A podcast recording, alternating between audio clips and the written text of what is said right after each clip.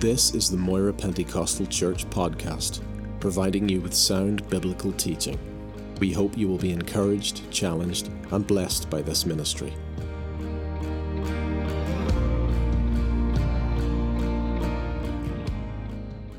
Praise the Lord. You have your Bibles with you this morning. If you could turn to Isaiah, turn to the book of Isaiah. I've got a message that's not going to be startlingly new. It's not going to be something we've never heard before. It's not going to be something that we're going to go, wow. But it's something that we need to be reminded of, which I find, just as my dad once said, being the Holy Ghost spoon that stirs up the sugar that's at the bottom of the cup, the stuff that we know we need to be reminded of. We need to remember who God is. So, Isaiah chapter 6. Isaiah chapter 6. Very, like I said, very known, well, well known passage. I'm going to read the first seven verses. It says, In the year that King Uzziah died, I saw the Lord sitting on a throne, high and lifted up, and the train of his robe filled the temple. Above it stood seraphim. Each one had six wings, and two he covered his face, and with two he covered his feet, and with two he flew. And one cried to another and said, Holy, holy, holy is the Lord of hosts. The whole earth is full of his glory. And the posts of the door were shaken, and the voice of him who cried out, and the house was filled with smoke.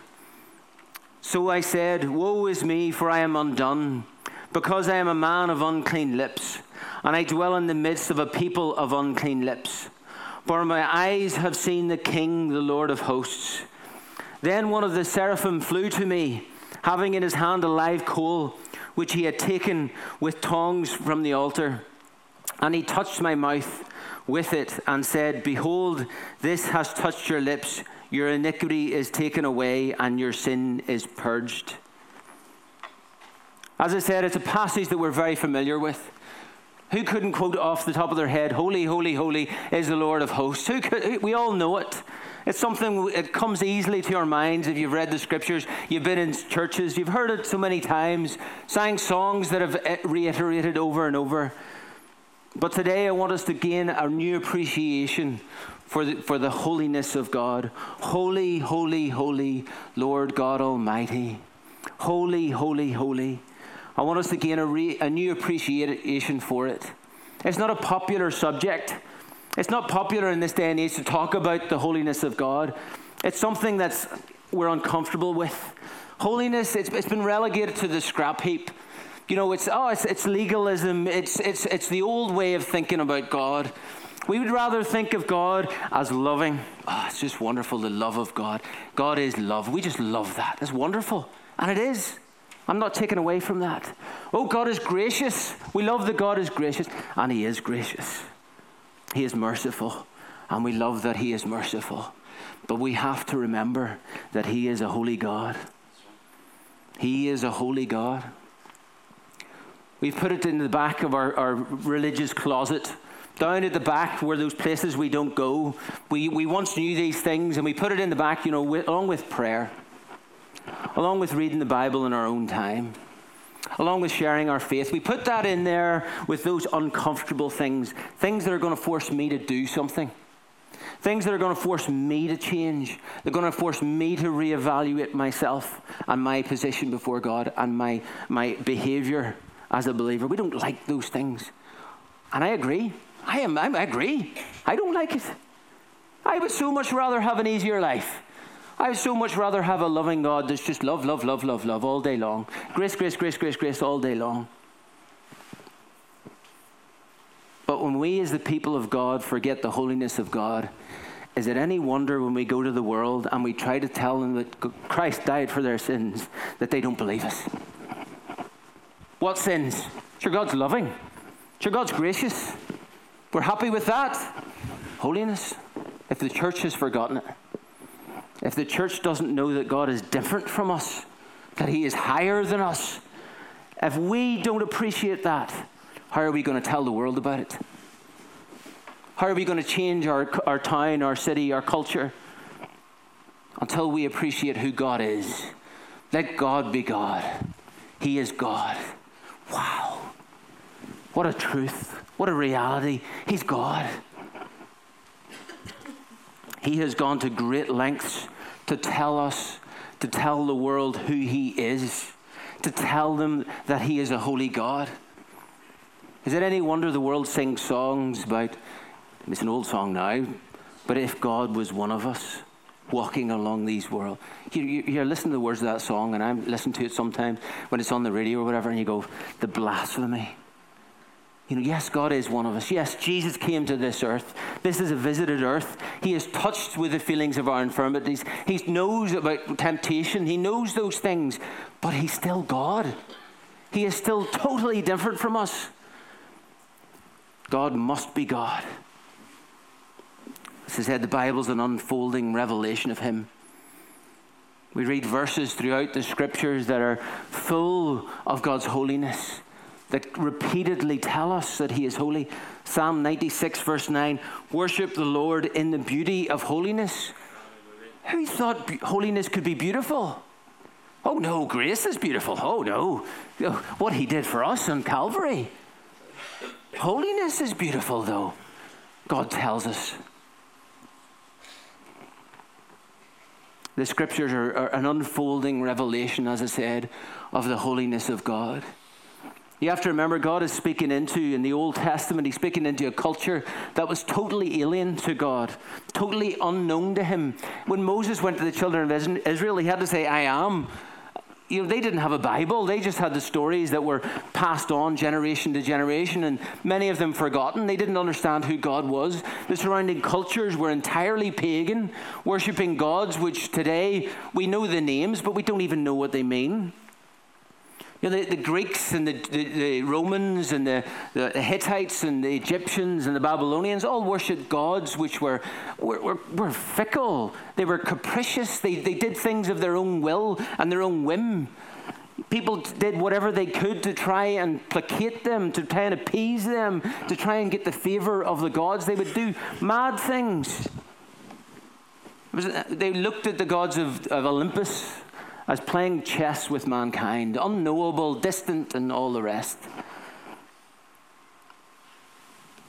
These gods were seen to bring floods or accused of bringing floods and famine and pestilence and all sorts. God was introducing himself to this atmosphere where people worshipped gods that were careless, random. We know which didn't exist.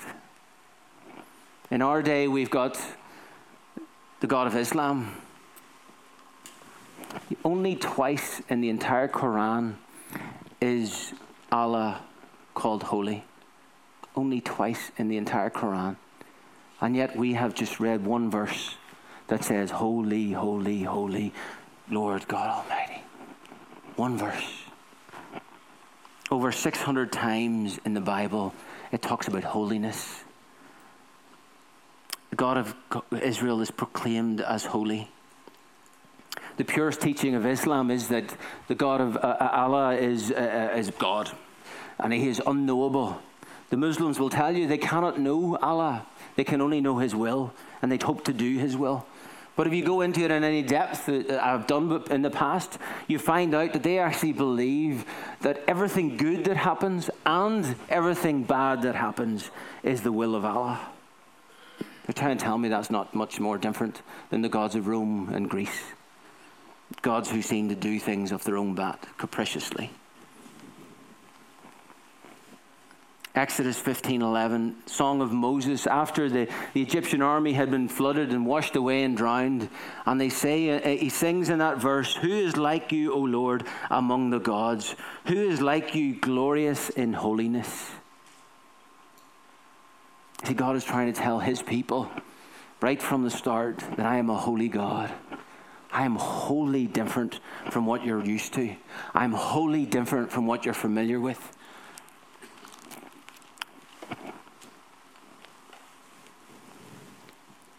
Early in the Old Testament, the understanding of holiness was an understanding of separation separation from all the corruption of this world separation from death, since God's rule is the rule of life, separation from other gods, the gods of the pagans, separation from worldly influences.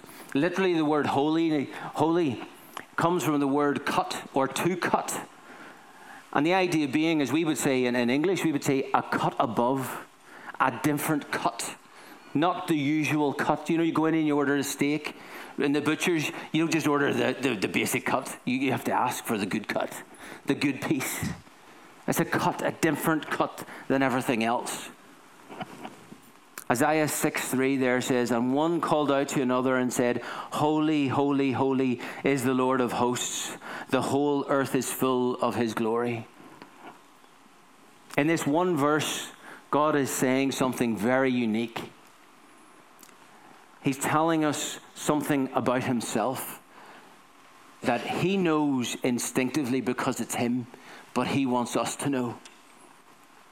Throughout Scripture, in the Jewish tradition, they've got this way of talking, the way of writing things, and they, they often repeat things, you know, where they go verily, verily. You can think of even of times where they use people's names, and, you know, in the New Testament, we go Mary, Mary, Martha, Martha. In, in the Old Testament, Abraham, Abraham, Abram, Abram, you know, where, where God repeats the thing to get our attention, something to draw our focus to something that is significant.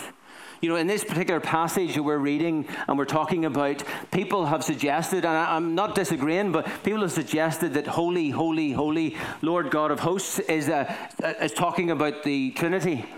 Holy God, the Father, Holy God, Jesus, Holy God, the Holy Spirit. And that's what they're saying, but it could be.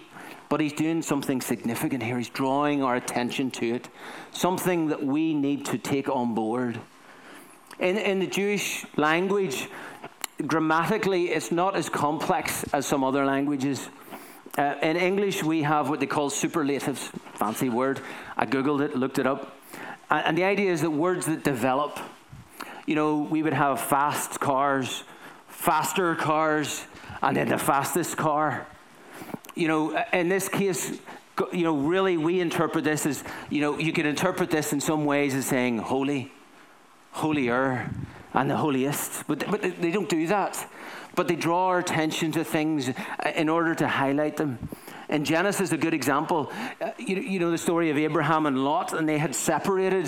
And Abraham was on the mountains in the rough terrain in the deserts, and Lot was in the, the well watered plain. And, and conflict broke out with the surrounding peoples. Uh, and the, the kings came in and they captured Lot. Abraham raised his men together as servants, his, the guys who looked after the kettle, the cattle, the guys who looked after the kettle, uh, and he brought them all together to go and free Lot. And they did, and the armies were scattered and what have you. And it says in the scriptures that the, these kings, the kings of Sodom and Gomorrah, fled. It says through the valley of Siddim, which was full of asphalt, asphalt pits. That's not what the Hebrew says. What the Hebrew says they fled through the valley of Siddim, which was pits, pits. So they just repeat it in order to expand upon it. So whenever we look at this passage and we see it saying, Holy, holy, holy Lord God of hosts, God's drawing our attention to it. As I said at the beginning, it's, it's remarkable. It doesn't say anywhere, anywhere in the scriptures, God is love, love, love. It doesn't say anywhere in the scriptures that God is grace, grace, grace. It doesn't say anywhere in the scriptures mercy, mercy, mercy. It only says holy, holy, holy. See, our appreciation of God has become full of love and grace, and it is. It is absolutely. But we need to remember that He is holy, holy, holy. He wants us to remember that He is holy, holy, holy. Every great move of God in the world, especially in the West, the ones we're very well documented, every great move of God in the world has had, a return, had, a, had the people of God returning to the holiness of God, a desire to know God for who He is, to see God move in their lives, to revive them, to change them. And as such, God has moved. Methodism John Wesley taught, talked about the second crisis of the soul, a desire for holiness. The Quakers, the, the Puritans, all desired to know God for who He was in purity and in holiness. let's take a minute today to consider God, to consider His starting point. We all know our starting point, but let's consider His. He is wholly different from us. Wholly different from us. He is the only being in all of existence, in all of the universe, that has the power and ability to create the universe. Just as the sun is unique, powerful, and the source of life on earth, he is powerful beyond words. That is why he is God. He lives in a place created and sustained by his character and ability. He just didn't find himself in heaven, he created heaven. He lives there. A place of utmost perfection, of obedience to his word, of righteousness, right action, right thought, right word. A place totally free of sin, where goodness is not considered naivety, but the order of the day, where cynicism has no place, where there are no back doors or hidden agendas to be afraid of. No malice is lurking, no harm uh, to harm or to destroy, a place where there is no isolation or loneliness. Wow. What a place. What a place. A place where companionship and community is the order of the day. You know, we should have a little bit of heaven here amongst God's people, shouldn't we? Companionship and community. No loneliness. Isolation shouldn't belong here. Rebellion, anger, hatred, violence, hurt, pain, suffering, death do not exist there. Sinfulness cannot dwell there. That's where he comes from. That's what he created. That's what heaven is like. Wow. That is totally different from us. All those things are the norm here. All the opposites, I should say, are the norm here, aren't they? We come from a place where these are every day in abundance hatred and violence, deceit, cynicism, selfishness. Our best thoughts and our best actions come from our place, come from this world. His best comes from that world. Wow. Is it any wonder he goes to great lengths to tell us, I am not like you? Numbers 23 19, God is not a man that he should lie. He's not like us, He's different from us. Isaiah 55, verse 8 For my thoughts are not your thoughts, nor are my ways your ways, says the Lord. For as, as, as the heavens are higher than the earth, so are my ways higher than your ways, my thoughts than your thoughts. Wow. Different from us. Totally different from us. It's important that we realize this. We appreciate this. See, we get this habit that we compartmentalize. That we, we separate God. We got His love over here, and we talk about His love, and we preach about His love. We love His love. Oh, we've got His grace and His grace. Oh, it's wonderful. Oh, glory His grace. And we love it. And we break Him all down, and we make God into a schizophrenic. We, we divide Him up, and we put Him in a wee box, and oh, He's all about this, and He's all about that. He's not a schizophrenic. He's not some sort of divided mind. He actually says in scriptures, you know, a man with divided mind is unstable in all his ways. I can tell you, he's stable. He's reliable. Wow. What a, what a, what a God. What a being. Totally different from anything I've ever encountered. Totally different. I encounter a lot of people who look like me, who act like me, who think like me. Some maybe don't think like me, but still, I've encountered people I can relate to. How can I relate to God? It's totally different. The doctrine of divine unity states that God is one. For us, we talk about his many attributes and individual characteristics, but we have to be careful with doing that. His grace is amazing, but it does not act independent of his holiness or his mercy. In fact, it cannot. Because while God's grace uh, is, is God's grace is God's richest at Christ's expense, it is freely given to all because His holiness and mercy demand it to be given to all. While His justice and righteousness also comes into play in saving grace. So salvation, in salvation we have grace, mercy, holiness, righteous, justice. What else? He is wholly complete. I act sometimes out of anger, uh, independent of everything else, goes out the door. Ah! He's always kept in check. My, my personality, my, my temperament, my spirit, my, my mind is fallen. So I act in strange ways. But he doesn't. He acts in complete harmony with himself. Jerry Bridges says, Holiness is the perfection of all God's other attributes. His power is holy power. His mercy is holy mercy. His wisdom is holy wisdom. It is His wisdom more than any other attribute that makes Him worthy of our praise. Praise the Lord. Aren't you glad He's holy? God is He wants us to know that He is different. And He wants us to be different. Leviticus 11 44 and 45 says, For I am the Lord your God you shall therefore consecrate yourselves, and you shall be holy, for I am holy. Neither shall you defile yourselves with any creeping thing that creeps on the earth, for I am the Lord who brings you up out of the land of Egypt to be your God. You shall therefore be holy, for I am holy. Be different. In theological terms, we talk about God's otherness. He is other than us, He is different, and He wants us to reflect that difference. Now, I've talked about God and His holiness now for a few minutes. Have I once talked about behavior, do's and don'ts? Have I once talked about uh, what you wear? Have I once talked about where you go? No, God tells us work out that your own salvation with fear and trembling. But He does want you to know that I am God and I am holy, and I expect you to, re- to live that way.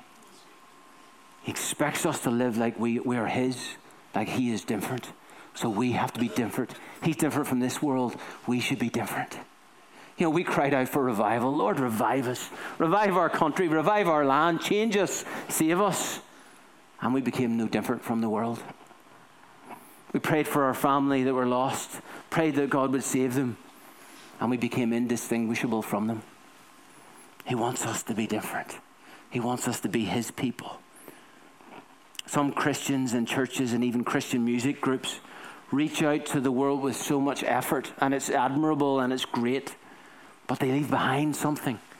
They have no anchor. Whenever they go to the world, what do they bring? Love, grace, and mercy. Oh, everyone loves love, grace, and mercy. But we have to remember that He is a holy God, that He is different. He admonishes over and over again the children of Israel to be different from the surrounding nations. Yes, some of the things we look at now and we go, that's really bizarre. Let's be honest. Don't mix fabrics. It's a bit odd. Don't eat shellfish and things like that. It's a bit odd. Yes, there's probably health things involved, and it's odd, but he's wanting them to be different. He wants them to sit, stand apart, and for the other surrounding nations who thought of things as common and everyday, looked at them and go, Why are you different? What would they say? Well, our God is a holy God. He told us to be different.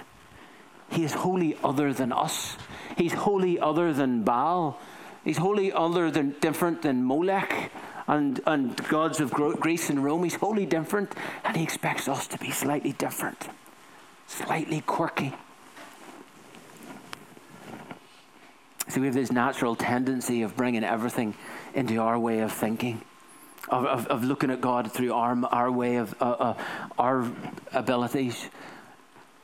I remember having a conversation with someone who was a uh, crime prevention officer, and they talked about men and women when it comes to shoplifters. Men were always very good at telling you what build he was, what height he was. Ruth could probably tell me if I'm right or not. Men were always good with that sort of thing, you know, build and height, because instinctively men measure them up. I could take him. You know, we, we instinctively. Couldn't tell you what he was wearing, but I could tell you I could take him, or maybe not. Whereas women can always tell, well, he had this, he was wearing this. He was actually well turned out. He had nice shoes on. That's always been my thing, you know. Uh, not that I've always had nice shoes, but you can always tell the quality of a guy by the shoes, you know. but i have nice, you know, look, one woman could tell you what color he wore. His hair was sitting right. His eyes, they just popped, you know. you know, and that's what we do. We bring God into our way of thinking. We love Jesus, absolutely adore Jesus because he's a man. We, we know what it would be, we can imagine what it would be like to be beaten. We can, we can imagine to some degree what it would be like to be scorned by those you, you thought you trusted. We, we can understand, maybe to a degree, what it would be like to, to be crucified. We love that about Jesus. We, we, we can relate to that. But when it comes to the holiness of God, God doesn't give us that privilege. He, he doesn't let us bring His holiness into our frame of thinking. He doesn't let us try and work out holiness in our minds. He wants us to look at holiness through His eyes. He wants us to look at this world through His eyes as a lost world, as a world that needs Savior. That's what He wants us to do. He wants in His holiness us to appreciate that He is different and that what He offers mankind through His Word and through Christ's sacrifice is wholly different.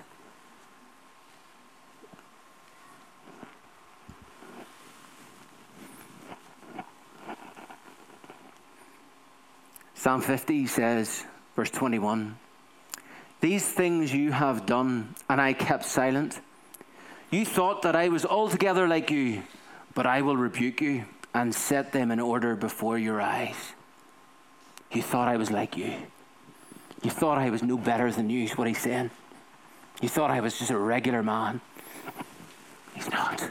He's God, the God of the universe, the God who created all things, sustains all things. That's my God. You know, we wink at sin, we smirk at it. We go, ah, go ahead, take another cookie.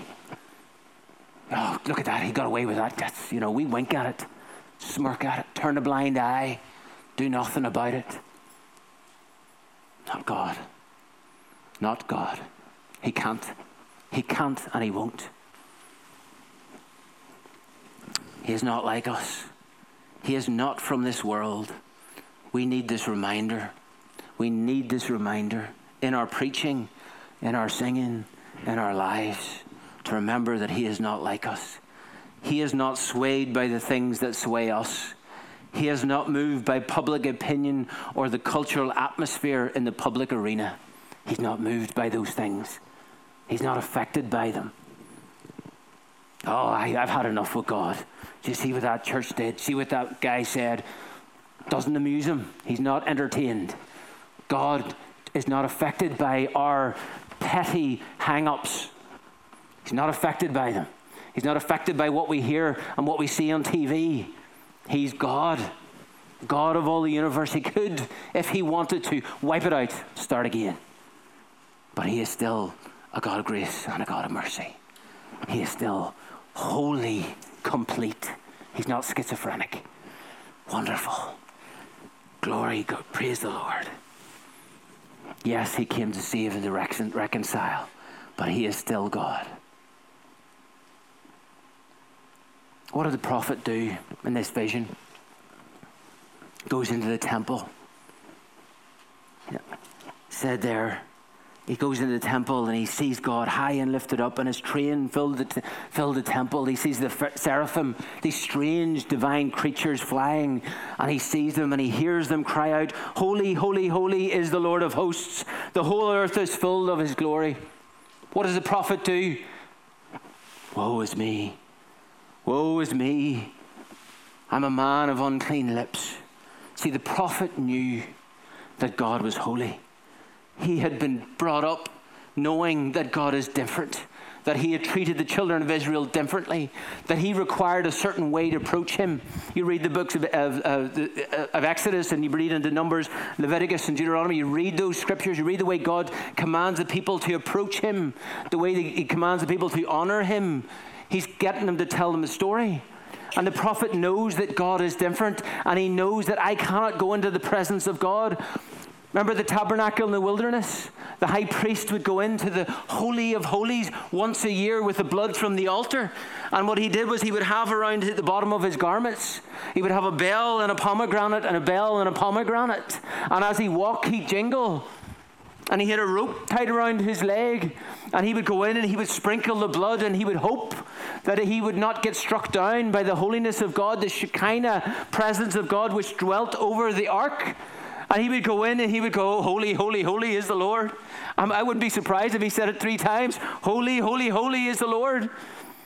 And he would go in and he would sprinkle the blood, expecting I might get struck down. I might not be accepted. And the prophet knew this. The high priest knew it, and that's why he had the rope. If he gets struck down, they could drag his body out. If the jingling stopped, he could pull him out. And the prophet said, Woe, woe am I, woe am I. I stand before a holy God. It's not just holy, he's holy, holy, holy. Exposed to that. Woe is, the, is often the prophets would say, Woe unto this city, woe unto this people, woe. It was a, a, a, a coming judgment. It was a calamity is coming, your judgment is coming. And here the prophet says, Woe am I. I stand before a holy God. Woe am I! Wow. Do you think he knew what, what God was like? Do we think we know what God is like? Come before God sometimes in our, in our sin and in our fallen state. Come before Him in our apathy, in our indifference. Woe am I! I come before a holy God who is wholly different from me. Wow. Isaiah 64 says, But we are all like an unclean thing, and all our righteousness are like filthy rags.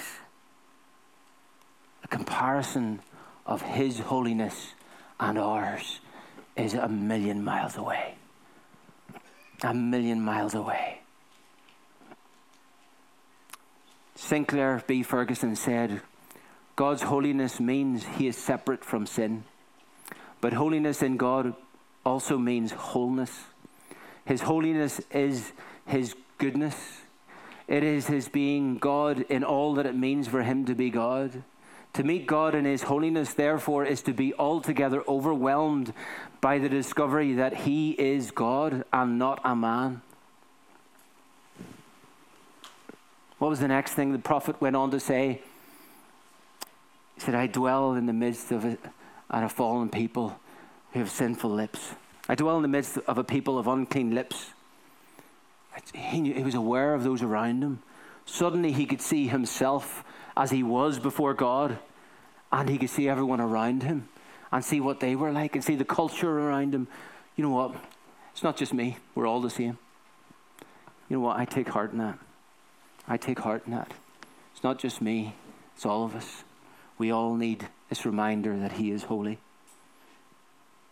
C.S. Lewis, when he was talking about Christianity, He said, I believe in Christianity as I believe that the sun has not, uh, as the sun has risen, not because I see it, but because by it I see everything. And this isn't something that we're talking about the holiness of God as, as purely as an Old Testament thing. This goes throughout Scripture, right through to the book of Revelation. Revelation 4 8, and it says, And the four living creatures, each one of them having six wings, are full of eyes around and within, and day and night they do not cease to say, Holy, holy, holy is the Lord God, the, the Almighty, who was and who is and who is to come. Oh, we love that, don't we? Who was and is and is to come. Oh, we love that. We'd praise God about that all day. But He's wholly different. Even for the angels, they noted it. He is wholly different. Wonderful. Absolutely. I am so glad. Are you glad this morning that God's not like us? Are you glad that He's high above us? that he's not affected by those things that affect us. Yes, he understands, he's touched by our, our, uh, our emotions and our feelings, but he is wholly different. Glory to God.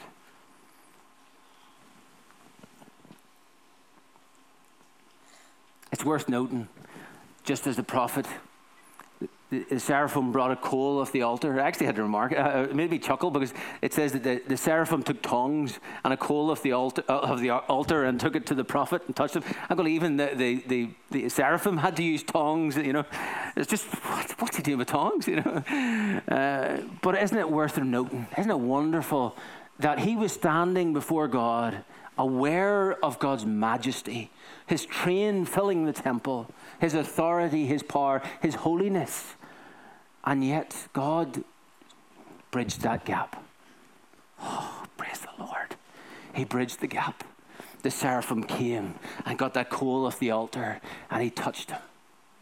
Touched him with it. And instead of incinerating him, instead of destroying him, instead of wiping him out in the glare of God's holiness, this coal of the altar purified him had made him pure and clean and able to stand before God. Read the book of Isaiah. This is chapter 6. The tone of Isaiah changes dramatically from here on in. The vision that he had of the coming Messiah and the things that he would suffer and that he would do. Wow. Did he have to understand the holiness of God first? I don't know. Standing under judgment, it is woe, woe, woe, woe unto me. But once we've interacted with God, once we have received what He has sent to us in the form of Jesus, now we can join with the seraphim and sing, Holy, holy, holy, Lord God Almighty. That wonderful? The holiness of God guarantees that he will act in complete harmony with his character and attributes. Without the holiness of God, he could favor, just as we do, he could favor one attribute more than another. He could be a God of justice to the exclusion of his mercy and grace, or he could be gracious God to the exclusion of his righteousness.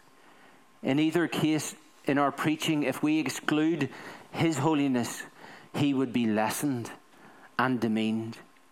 He would become a cosmic bearded judge that so many who do not know him already think of him as. Or he'd become a doting, senile Santa type God who smiles a lot and doesn't really mean a lot. A lot of people think he's like that. So, a full picture of who God is is important to us. Now, this God that we're talking about says in 1 John 1 5, This is the message which you have heard from him and declare to you that God is light, in him is no darkness at all. There's no darkness in him. He's a holy God, but he's not a, a malevolent God. He's got no dark intent in him. We live in a world full of dark intents, full of shadows and things that, are, that could go wrong and things that are out to get us at times. But God is not like that. This holy God that we're talking about this morning, James 1:16 says, "Do not be deceived, my beloved brethren. Every good gift and every perfect gift is from above and comes from the Father of lights, with whom there is no variation or shadow of turning." That's an amazing type of God. That's a holy God that I can worship, that I can trust. You can trust him if you know he's holy and holiness and you know his character does not change. That's not natural, that's supernatural. Sir, Charles Spurgeon said, In holiness, God is more clearly seen than in anything else, save in the person of Christ Jesus the Lord, of whose life such holiness is but a repetition. What a mighty God we serve. What a wonderful God. Isn't it wonderful to know that he is different. By default, that also means that his ability to help us, his ability to intervene in our situations, his ability to help with any conflict and any confusion or distress that we go through, his ability is not like ours, which has limits. But He is God. He is a holy God, worthy of our praise and our worship. That's the type of God I can praise. That's the type of God I can worship.